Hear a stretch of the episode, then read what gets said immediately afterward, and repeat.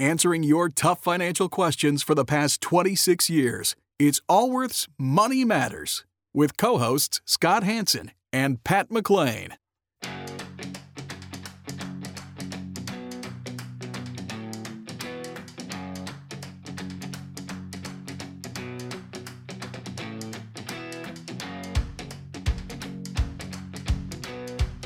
Would you like an opinion on a financial matter you're dealing with? Whether it's about retirement, investments, taxes, or 401ks, Scott Hanson and Pat McLean would like to help you by answering your call. To join Allworth's Money Matters, call now at 833 99 Worth. That's 833 99 W O R T H. Welcome to Allworth Financial's Money Matters. This is Pat McLean, and today I have a uh, special guest. David Shower. David, thanks for uh, being on this show today. Good to be here. Um, so, uh, if you're a podcast listener or terrestrial radio listener, you're probably thinking, "Where's Scott Hanson?" Well, Scott Hanson's um, had a family member, not a child or his wife, who had some uh, medical issues, and Mr. Hanson um, is flown to Southern California to spend some time uh, with that said relative. So uh, but David, if you've been a listener to the show for any length of time, uh, he is a guest often. And um, in fact, if you subscribe to our newsletters, uh, you might see his uh, quarterly commentary on the markets as well. So uh, David has been with uh, Allworth for how many years now? About 22. 22 years, and he is uh, a MBA not, not exactly, but what is it? MS. Okay, masters mm-hmm. in finance, and then a chartered financial analyst, mm-hmm. a certified financial planner. Um, so he uh, not only is a practicing advisor that works with people just like yourself on a daily basis, he helps steer the investment committee, helps steer the investment committee in the portfolio. So great depth of knowledge. I often like to refer to David as the smartest man which, in the room, which is definitely incorrect. But you started here. How old were you when you started? I was young. Uh, 20, 22. 22 years old, right out of college. Right. Uh, came in doing uh, trades and, and working with us. And, you know, it's it's been fun to watch uh, David's um, growth through the organization. And, um, I, I don't talk much about this, but we have a, a program that we work with uh, local colleges where we have an internship program where uh, students in uh, finance come through the organization while they're in college. And I believe we've hired. Uh, we've hired at this point four full time, uh, actually five, excuse me, and uh, we have another two um, interns, if you will. So it's uh, and do you run that program or yes? Um, so David actually selects, and we Should I take it back six. Six. Sorry, I'm, I'm going through people as you as you speak. So, so yes. six people that have started as interns, and it is a um, it is uh, it's a hard. Uh, th- this is what the interns have told me that it is a difficult position. There's lots of applications for the internships. Is that correct? There is.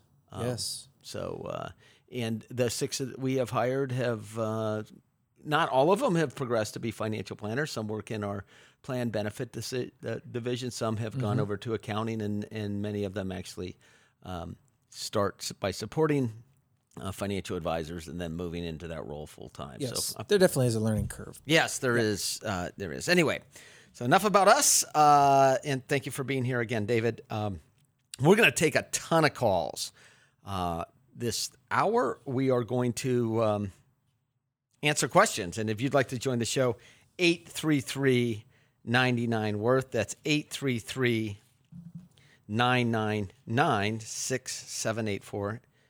833 6784 and we'll go right to the calls um, and if you'd like uh, give us a call and we'll get you uh, on the air we're talking with betty betty in california thanks for joining Allworth's money matters Absolutely. Thank you so much. I'm looking forward to a conversation. As are we. What can we do for you?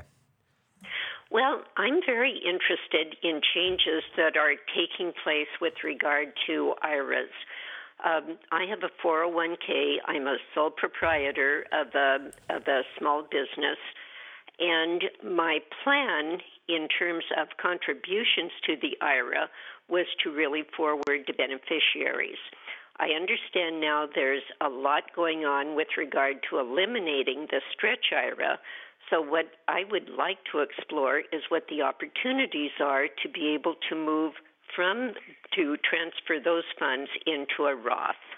All right, and so let me ask you a couple questions. You said you're putting money into a company. You're sole proprietor, so you have what is often referred to as a Uni-K or self-employed 401k. Is that correct? That is correct. And I assume you have no employees. Is that correct?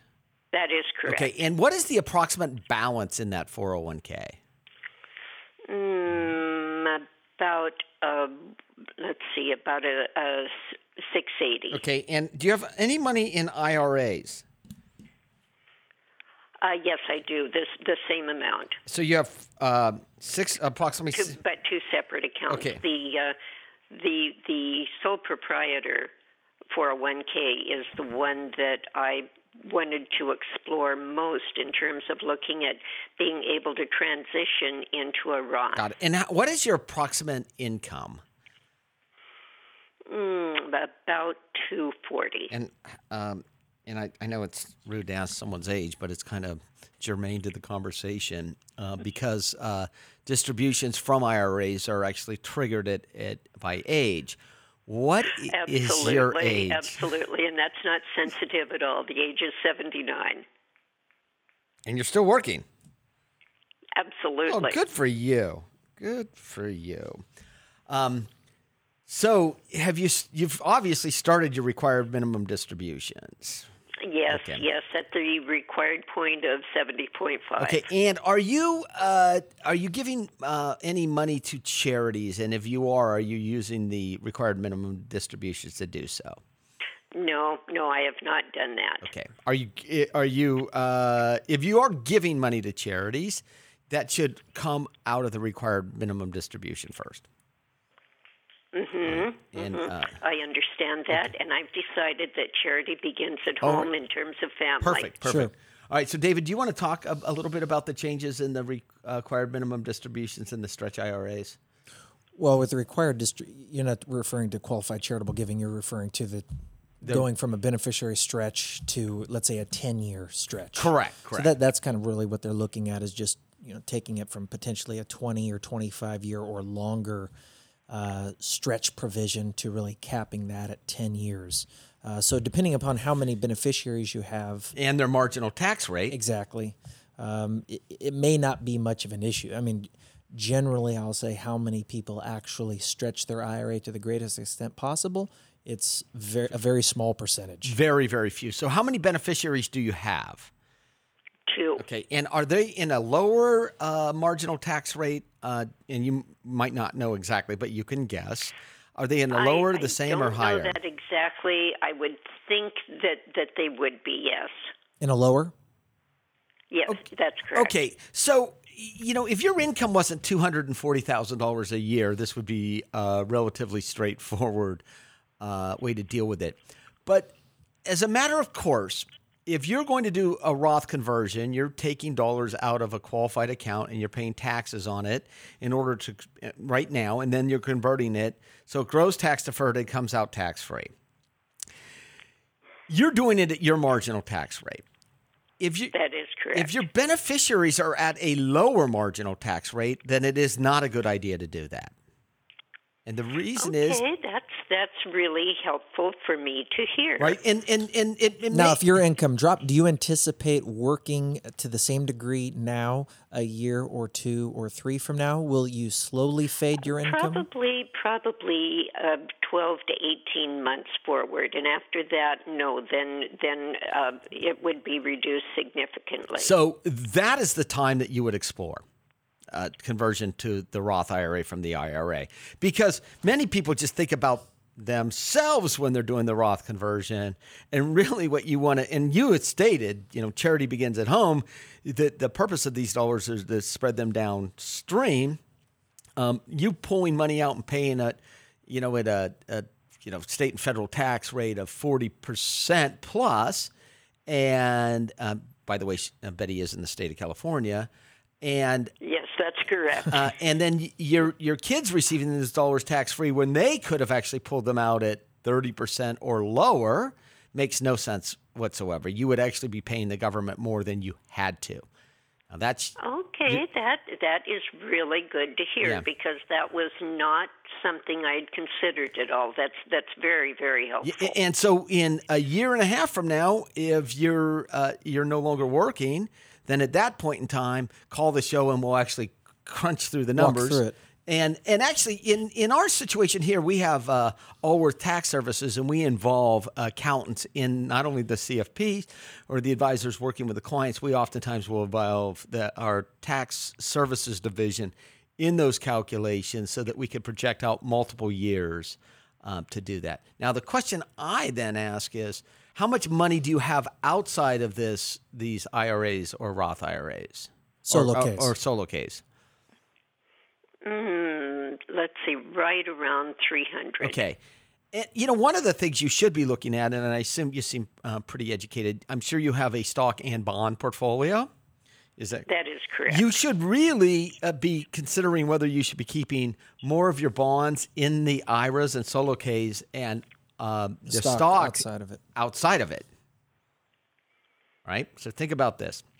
Bonds, you derive income from them, and uh, you you will get a step up in basis, but you're not assuming any uh, real capital appreciation in your bond portfolio. It's pr- primarily as an income and an anchor or floor on the portfolio. And stocks actually, at your death under current tax law, receive what's called a full step up in basis. And most people have it backwards. Most people will have more equities inside of their portfolios and less equities outside. And it's the other way around. So, Betty, with that three hundred thousand, what is generally your allocation with that three hundred that's outside of retirement plans? I'm sorry. Would you would you ask that again? I didn't follow that. Sure, the three hundred thousand that you have outside of IRA, your IRA and solo K. Mm-hmm. Is that mainly? it- how is that broken down Is between it stocks cash and or stocks or what? It, what what's it Oh, invested in? that that would simply be in savings. Oh, it's so, cash. So, so this is exactly. So, if you were sitting in a qualified advisor's office, and I most certainly would would uh, uh, include Allworth in that equation of qualified advisors, the first thing to do would be determine your risk tolerance or what you needed to do with a portfolio. So, we'd say, okay. Let's assume Betty needs a portfolio that's 50 50, and you probably know what that is how much you have in equities versus stocks or bonds equities being a stock, how much you have in mm-hmm. bonds and cash, how much you have in other things. And then you say, okay, it needs to be 50 50. That's the first thing you do. The second thing is, which is the most tax advantage manner to hold these inside the IRA or outside the IRA? And from what you've told me so far, unless you have a complete bond portfolio, if you have equities in your portfolio, those should be represented in the money outside the IRA. And Betty, just another question: Is the three hundred thousand, or do, eh, well, if I back that up, do you have a trust? Yes, I do. Okay, and the three hundred thousand is in the name of the trust.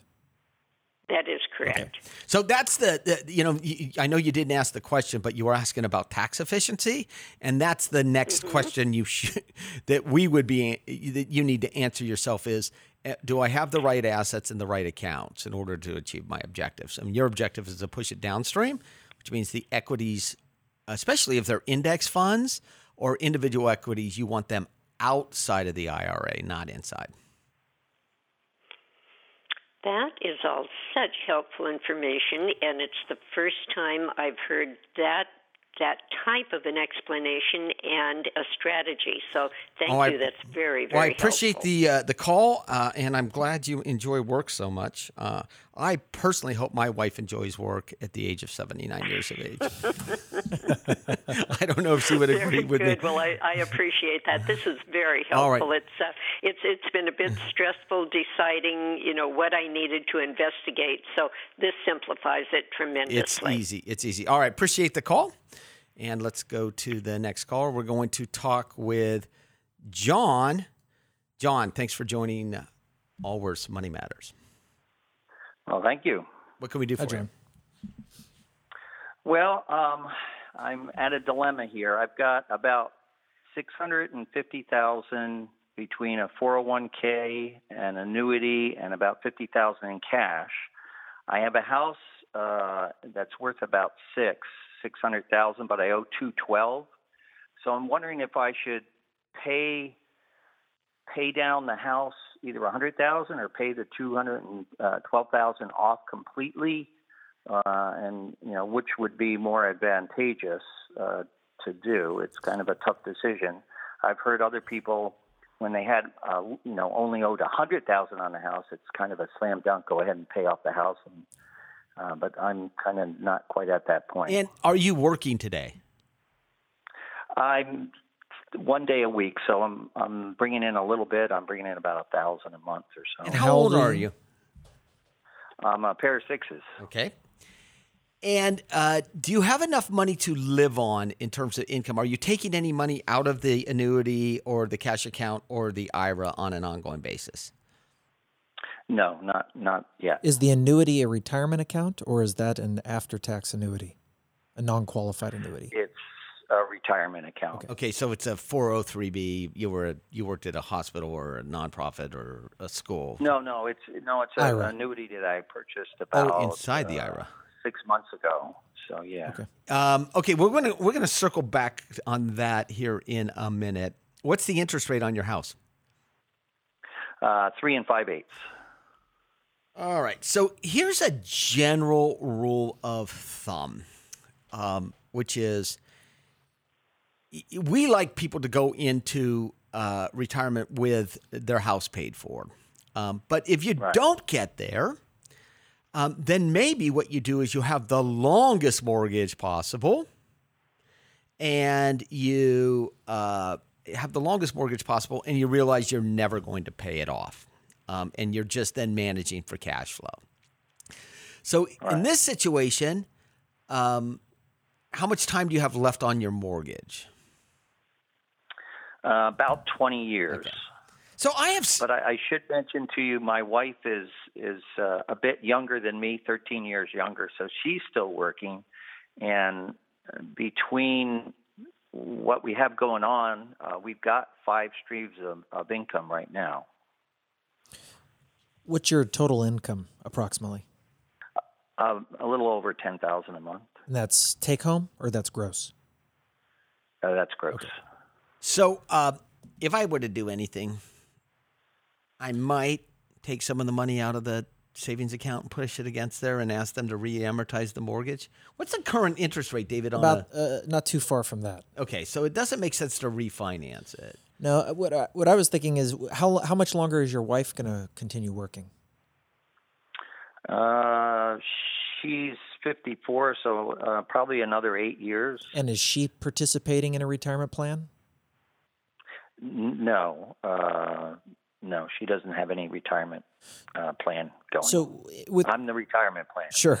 Uh, With respect to your kind of discretionary income, um, for instance, let's say you wanted to pay off the house over the duration of her working years, so eight years. Um, if we ran the number, do you have room in your monthly budget to put more against the mortgage?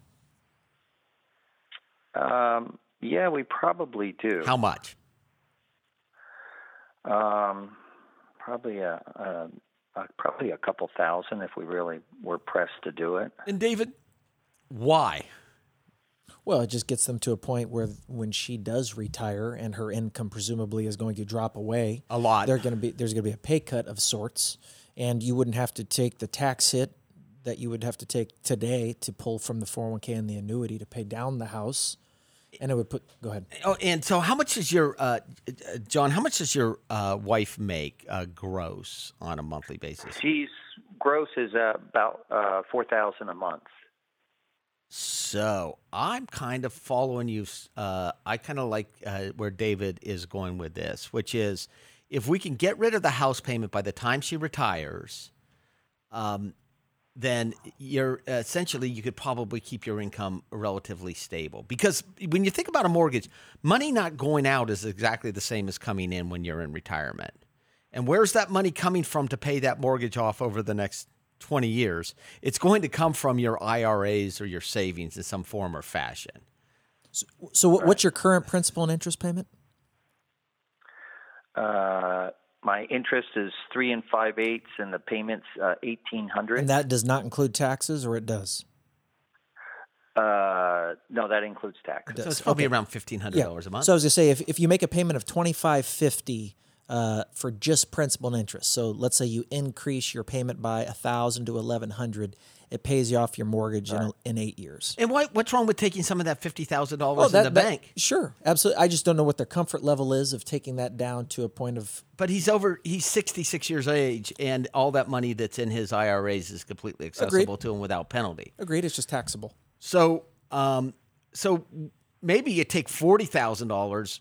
You take forty thousand dollars out of the uh, out of the savings, and you put it lump sum down on the mortgage, and then you re-amortize the mortgage, which means you figure out what the payment is, and David will give it to you here in a second, so that the house is paid off in eight years. So your wife retires in eight years. That four thousand dollars a month goes away, but at the same time, You that four thousand dollars in income goes away. At the same time, your expenses go away by uh, a significant amount. So if you dropped, I just did the math. If if you dropped twenty five thousand on the mortgage, so it kept you at twenty five liquid, your payments that you would you'd need to make a payment of about seven fifty more per month to pay it off in eight years. So you'd have to make a payment of twenty twenty three hundred and fifty dollars a Right. month.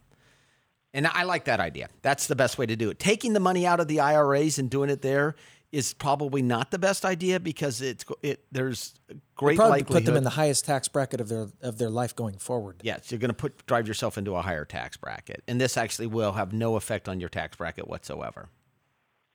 So the twenty three fifty is that putting a chunk of money down cash? Yes. 20, 25. Pay down. Yep. Yeah, So- taking twenty five of your fifty that's in cash, Okay. lumping, p- putting that as a as a one time payment on the mortgage, and then changing your payment, uh, increasing it by seven hundred and fifty dollars a month, then changes the payoff from a twenty year mortgage to an eight year mortgage. Okay. and leaving the IRAs And, uh, alone. that would be that would be getting a whole new mortgage. No, no, no, no, no, no, no, That's no, just you just- changing your payments. just changing So your just- payments. I just add the extra That- Correct. That's right. And in the memo box, right, apply to principal. principal only. Okay, Yeah, got yeah, it. yeah. And that's it there now. So that's the answer to that. That's a simple. What? Tell me about the annuity you purchased six months ago and why.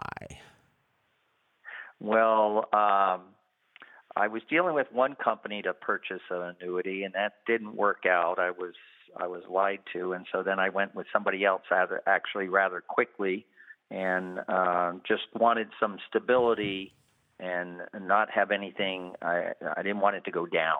I wanted it to gain something, but not go down. And did you buy an indexed annuity?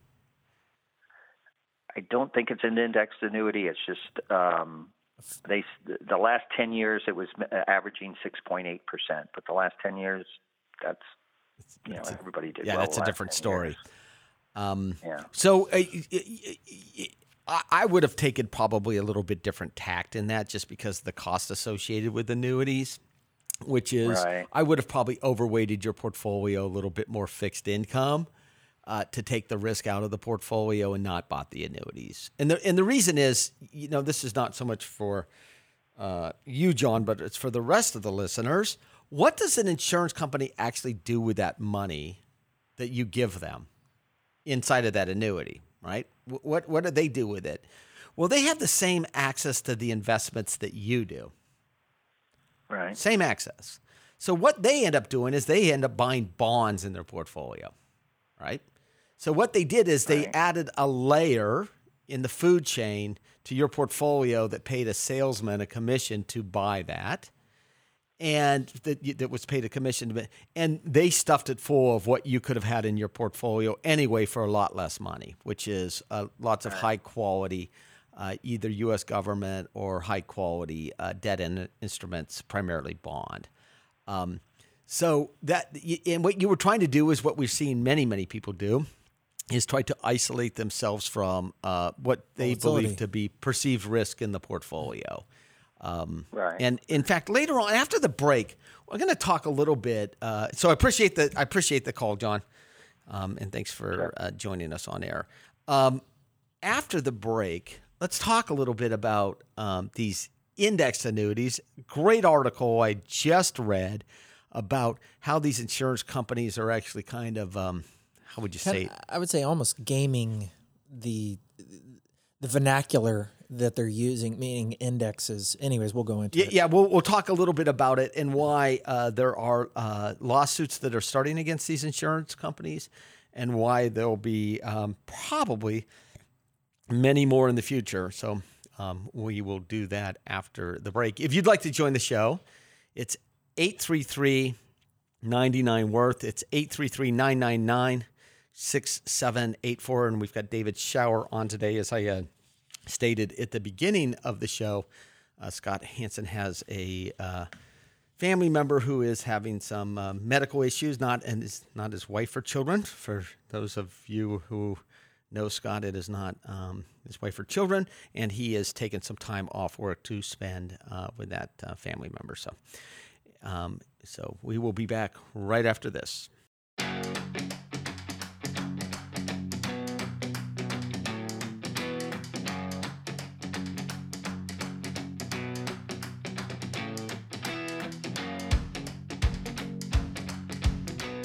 Do you have a financial question that needs answering? Call us at 833 99 Worth. That's 833 99 W O R T H. Can't get enough of Allworth's Money Matters? Visit allworthfinancial.com slash radio to listen to the Money Matters podcast. Welcome back to Allworth's Money Matters. Pat McLean and uh, guest today, who's a longtime um, associate here at Allworth, 22 years, David Shower, uh, masters in Good to be here. masters in finance, CFP, certified financial planner, chartered financial analyst, and um, and Mr. Hanson is out uh, today helping uh, one of his relatives that is uh, going through some health issues, which is earlier in the week. I was um, was meeting with uh, the manage, uh, management team here at Allworth, and um, I- spent a couple times talking about seasons of life. I spent a couple minutes talking about seasons of life and how uh, the organization uh, of Allworth is a collection of people, which all organizations are a collection of people, and that uh, if we strive to make um, Allworth one of the uh, premier places for people to work, we have to recognize that everyone has different seasons in their life. Everyone. Um, and not just seasons of career seasons where, you know, there's a growth phase or there's a leveling phase or there's a, a retirement phase, but the little stuff like, you know, a sick child or parent or spouse or, um, or marital difficulties or uh, mental health issues or whatever it is, right? Um, that we need to, as an organization, uh, not only recognize it but embrace the fact that everyone has a season, seasons of life, and uh, you know. I can tell you, I've been here for almost 27 years. that I've at Allworth, uh, that I, I have personally had many seasons of life, some great and some just absolutely horrific. Sure. Uh, and that, um, anyway, so this is one of the seasons in Scott's life where he's got uh, responsibilities above and beyond that of uh, his clients and um, his workplace where he needs to uh, be there for a family member. And um, so that is why Mr. Hanson, Scott Hanson, is not here uh, today. So, anyway, we're going to take some calls about your money. If you'd like to join the show, dial 833 99 Worth. That's 833 99 6784. Or you could go to our website, allworthfinancial.com. We're going to go to the phones. We're going to talk with Dan. Dan in uh, beautiful San Antonio, Texas. Dan, Gentlemen, thank you for taking my call. well, thank and you. I am in the fall season of, of my life, getting ready for for retirement, and I want to be able to protect uh, my investment. So, I uh, want to get your read on something. All righty. So, stories in the media have been abundant about the trade wars between the U.S. and China, and obviously it, it impacts the stock market on a daily basis almost. And I'm concerned about the amount of investments the Chinese government really has in the United States, be it in stocks, bonds, real estate, etc. So, how do I, as an investor, evaluate my holdings or future holdings and really look into the amount of influence that China may have in my investments? Good question. Good, good question. And we're, and we're assuming they're doing it in a, given your thesis, in a transparent way, because I, I suspect, um, for instance, Chinese own maybe a trillion dollars of U.S. Treasuries. That's uh, that's a common knowledge. That's accounting. Uh, they are on record as owning that. Um, kind of what I kind of hear and somewhat of the of what you're describing is through other subtle means um, maybe Right. through shell companies, what have you, owning uh, shares in a myriad of corporate Correct. U.S. companies. That's yeah, that that's going to be a more difficult thing to try to uncover as to, um, for instance, uh, let's say a, a, for, a foreign mutual fund that owns shares of said large cap company. Um, is that foreign fund that may be domiciled in China uh, backed or government money in that? That's I- don't I don't know that we that's uncoverable at this point. And but I- would take it one question further. It's it's the, the, what what what's dangerous in the portfolios the risk you can't see, not the risk you can. Right. So you're asking about a risk that you can partially see Right. and a risk that you you can't partially see. So this this is a, it, it it's it's emotionally it's it's on your radar because as you said it's the fall of your life and you're getting for ready for retirement. Did you worry about this 10 years ago? Were, were you worried I about external forces 10 years ago? Because I could go back the last 50 years and give you every reason in the world that you should not have invested based upon uh, things that were happening in the global environment. Every reason. We could go back to, you know, Cuban Missile Crisis. we could go back to you know Bill Clinton's uh, impeachment. We could point at Donald Trump's impeachment. We could go back and and give you a scenario of, of all the bad things. What really needs to be done is recognize that the thing that that that will that put your retirement off track or derail it is the amount of risk with a given rate of return in your portfolio and your distribution rates. That's what we know. So you say, well, how old are you, uh, Dan? 61. Okay. And are you married? Yes. Okay. How much money, or is how much of a as a percentage do you plan on taking out of this uh, account upon retirement. upon retirement? Well, it's um, basically a 401k. Okay. And what's the size of Um, it? So, so it's about 800,000 Okay.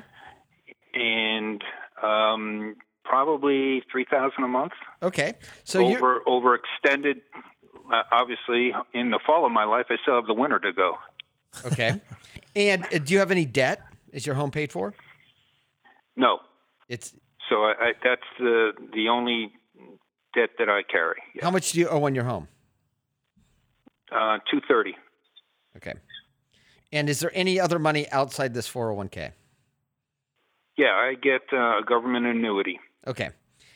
Will- will you I also will when I retire. will you also receive Social Security or no? Yes. Okay, So you're going to take thirty-six thousand dollars Yes. a month out of this account. a year. So, a year. a year. I'm sorry, No. thirty-six thousand dollars a Yeah. year. So you're at about a month would kill you're, you're at about a four point five percent distribution. Um. So if you so w- w- what what happens in um in a situation like this is if you build an allocation and you recognize that that is the allocation the, the worst thing that can happen to your portfolio is to change that allocation based on external events. So we saw it in the uh, recession where people had a 60 40 or 50 50 allocation, and they changed that based on uh, market uh, volatility.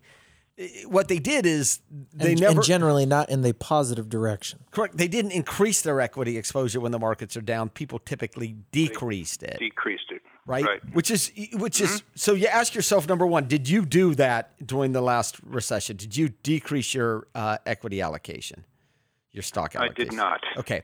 No. And and you've you've been putting money into this for how many years? 25. Okay. And have you do you know what the allocation is approximately between stock and bond? Well, because I get to pick it. Uh-huh. Um, I I would say 60 40 to um, bonds, stocks, Okay. 60% bonds. okay. Okay. Um, I, I think that's within the I- realm of what's reasonable, I think given given what he how the conversation started with a bit of concern towards the Volatility Risk. Yes, and I risk. get I get that, but the distribution is a little bit large for yeah. that. But is your is your concern? Do you need to leave eight hundred thousand to anyone at the end of your life, No. or are you okay bouncing your I last do- check? I am good at bouncing my last check. Okay. Um, I, I I would lower the distribution to probably twenty five hundred dollars a month. Okay. It- it- given the fact that you are sixty percent bonds and forty percent uh, equities or stocks, and net of fees, uh, at least to start the retirement. You'll be you'll be what age? Sixty three in retirement. He's sixty one now. Right. 63, yeah, 63, 64. Yeah, I haven't picked the specific date yet. Yeah, so I would. And I hear, I listen to other uh, financial talk show, and people say, "Well, you know, we've got an active allocation, and we know when to get out of the market and into the market." That's all garbage. that is garbage. I agree with that. That- Yep. No one knows, right? No Right, one, correct. No, no one, no one knows over a period of time what it is. And then you look at some of the best minds in investing, the Warren Buffett. What did Warren Buffett do to, to during the the last financial crisis? He was buying. He wasn't Yep. selling, he was buying, and he had the ability to do that. So I would stick at uh, 60 40, not worry too much about China, and then I'd lower the distribution to 2500 a month. Well, the, the other thing you could do would be y- you keep your your distribution w- in terms of where you want it, and you work until you have enough money. So, for instance, um, you work until you have nine hundred thousand in your retirement plan. So, if that's two years, great. If it's two and a half years, if it's three years, that would be a way to, I think, be consistent with what Pat's saying in terms of a percentage. So that the money that you mentioned, the thirty-six thousand a year, um, Right. w- w- would be within the realm of where he's saying he's comfortable, based upon that Right. that that different dollar amount. Yeah, and, and what drives that? If your portfolio was a, a little bit more equity weighted, and, and I'm not advocating for that, uh, given your risk tolerance, you I'd be comfortable with a higher percentage distribution over a long period of time. But even then, David's comfortable telling you that three thousand dollars a month, recognizing that the likelihood that you're going to use some principal is higher than the twenty five hundred dollars a month. Um, But that's okay. but that's okay, right? If the last check you write uh, is supposed to bounce, which is, by the way, very, very difficult because typically, if the last ch- check you Yeah. write bounces, you've probably bounced other checks in your life as well. so, Yeah, good point. anyway, appreciate the call. All right, thank you. Thank- Take care. The uh, Bye. I like San Antonio. Yeah. I went to the Alamo. It's like a big. It was like a big fort. I thought you were going to say you like the Spurs. I, I'm not. Uh, I'm not a, a fan of the uh, the Spurs. Anyway, we're gonna take some more calls. If you'd like to join the show, that's 833-999-6784 or 833-99 worth, and we'll get you on the air. Oh, after this call, let's talk about uh, we. Um, Oh, we talked to uh, uh, the first half caller. of the show about uh, these index annuities and what's going on in that marketplace. So we're going to talk to Terry in California, and then uh, we will cover some other topics. Terry, thanks for joining the show. Well, I've heard on past shows that you recommend that when uh, financially feasible, that people should max out their retirement plans.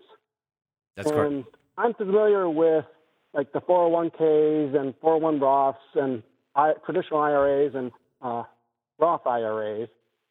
But I, I know there's a lot of other different types of retirement plans out there, and each of them have different maximums and whether or not you uh, can uh, if you're over age 50, you can contribute more. But um, and there's different combinations of of retirement plans that are eligible for that people are eligible. For. That's correct. So I mean, I'm a salaried employee, so I know that I'm probably restricted to the 401ks and the IRAs. But are there maximums and are there different combinations of maximums, and do they phase out at different uh, salaries? Yes, yes, and yes. Um, there are any number of different plans available to different people based upon what their employer offers and what type of job they have. So and their income and and your income, uh, and then whether you can deduct IRA contribution or not deduct an IRA contribution. So as an example, you could work for a county and you could have both what's called a 457 deferred compensation plan available to you and a 401k, but only if you work for either a state or municipality where you could be in a nonprofit and have access to either both a 403b and or a 401k. So it is all different. So rather than us try to talk Go through about everyone. every derivative, let, let, us ask you some questions and then we'll answer your particular uh, question. Sure. What do you okay. have available? What do you have available to you? I have uh, well, I have money in a 401k and I have money also in a traditional IRA and a Roth IRA. Supposedly, I haven't investigated this, but I could get my 401k done after taxes. So I'm assuming that's a Roth IRA or no, 401k. No, no, we'll circle back around to that, but okay, go on. Um, so that's what I have available for me. So to be so to be clear, you're maxing the pre-tax nature of your 401k.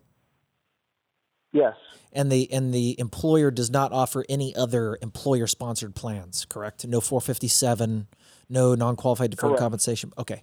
And what's your approximate correct. income? About 160. And your age? Uh, 54. And how much are you putting in the 401k now? F- completely maxing oh. with catch up? Uh, I'm not doing the catch up yet. I, I th- so I'm thinking it's about 18, 19,000. Okay. And are you making contributions into a, an IRA, a Roth IRA, in addition to the um, 401k? I mean, this year I put uh, you know six thousand into my Roth um, IRA earlier in the year. Okay. All right. So, do you ha- what do you have in additional income that you can deploy to savings? Um, basically, it's just my salary. So could you well, could you save another five thousand or ten thousand dollars a year? Oh yes, yes, I could. And and where is that line? That's what we're trying to figure out. Is it five? Is it ten? Is it twenty? How much more can you um, save? Oh, I could probably save another ten thousand. Okay. All right. So the first thing to do is to use the catch up on right. the four hundred one k. Yep. That's gonna that's gonna take sixty percent roughly of the the ten you're looking at, and right. you're gonna get a tax benefit. What uh, in retirement? Uh, will you have a pension? No. Okay, so it'd be Social Security and whatever you draw from your savings, correct? Correct, and any other savings I might have at the time. Sure. And are you okay. married? Yes, I am. And does your wife contribute to? Uh, is she employed outside of the home? Uh, yes. Uh, she doesn't make that much though. Does she have a four hundred one k available to her? Uh, I think she does. Okay, well then She's there's not contributing. Yeah, well there there we go. And the other option would be: Does she? Do you fund a Roth for her?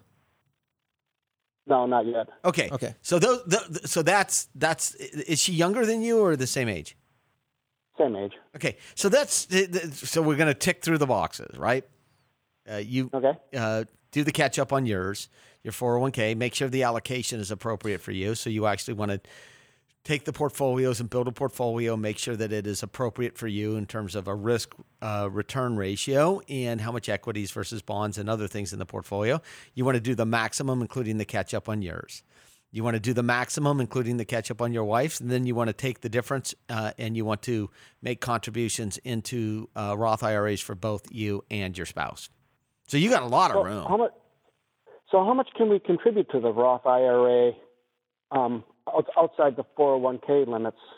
Uh, so it it uh, it it's driven by income, but there is a way around uh, that a little bit, and this is a little bit complicated, but I will attempt to uh, explain it to you. What you could do is you could take your existing IRAs and transfer them into your company 401k plan. Right? Take your existing Okay. IRAs and transfer them back into your company 401k. And then you can make a non deductible IRA contribution into your IRAs. You don't receive a tax deduction on it, but you uh, there's no income limits on that. And then you convert that to your Roth IRA the very next day.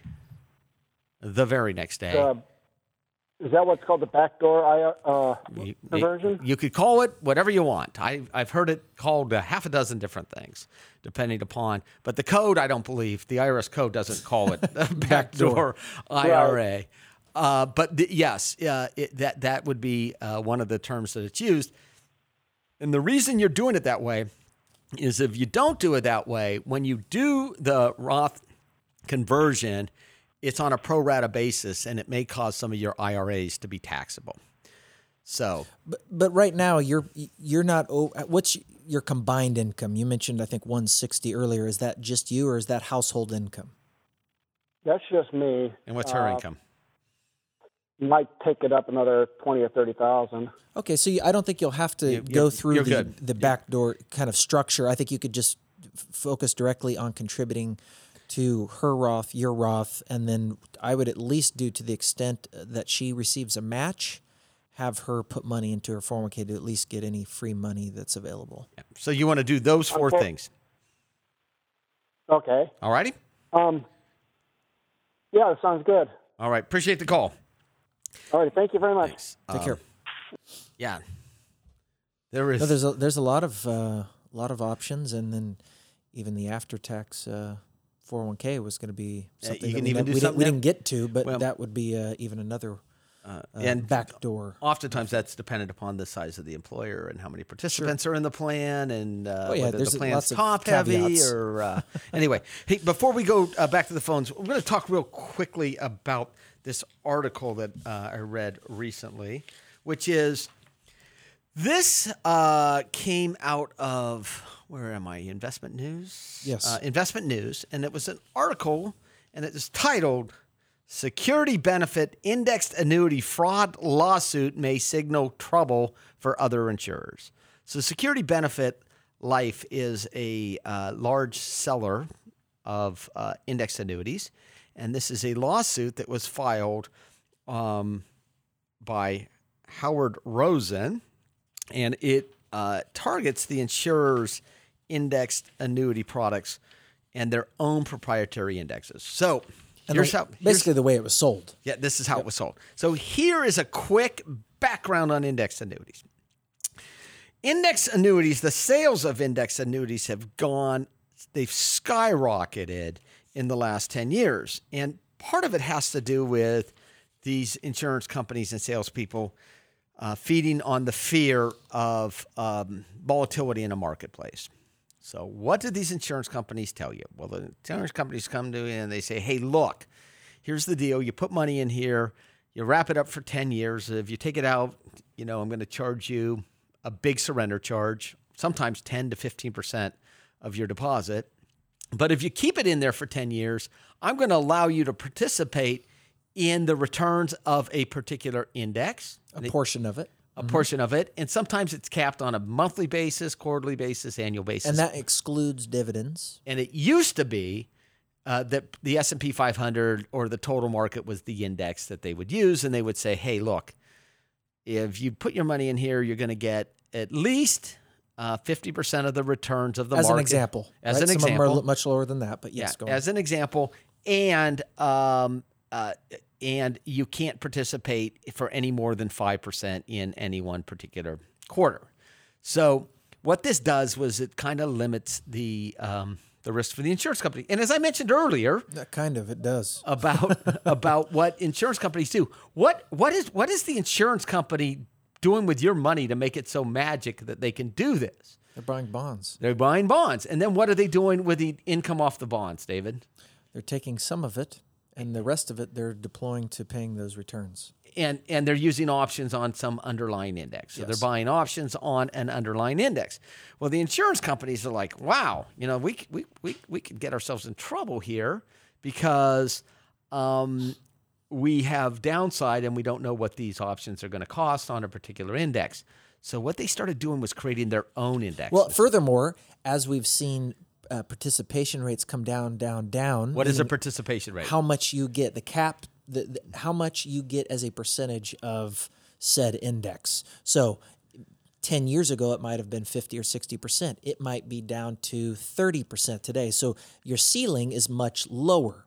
Which means that you're not going to participate as once you Correct. thought you once So- So, from a sales perspective, it's not appealing to buy. So, you might see sales sag. So, what did they do? they created this whole new Index. index, which actually um, they knew going in how much, uh, historically speaking, how much volatility or rate of return these particular hybrid indexes. So what they do is they they mix two or three or four different indexes together. and put in other asset classes and structure it in such a way that you would never see the upside potential. And so, therefore, they could take off the participation rates or the caps and sell it as we don't have a participation rate. These are so difficult. Uh, so if you're listening, saying, "What are these guys talking about?" Um, there are they're difficult uh, to understand if you do not have a background in finance and most certainly a background in insurance product or structures. My guess is that half the people that are selling these things don't quite really understand how they work. Um, but this is just another reason that you hear us harp on a continual basis about index annuities and why we don't like them. It's one more smoke and mirrors, uh, a, reason for these uh, big insurance collect to insurance companies collect high fees on your account. So, anyway, we are about out of time. We appreciate you joining us. We are here each and every weekend, and as always, on your favorite podcast provider. And if you are listening on podcast, if you would do me the great favor of going in and rating us and even sharing it with a friend or two. So we will see you same place, same time next week. You've been listening to Allworth Money Matters. This program has been brought to you by Allworth Financial, a registered investment advisory firm. Any ideas presented during this program are not intended to provide specific financial advice. You should consult your own financial advisor, tax consultant, or estate planning attorney to conduct your own due diligence.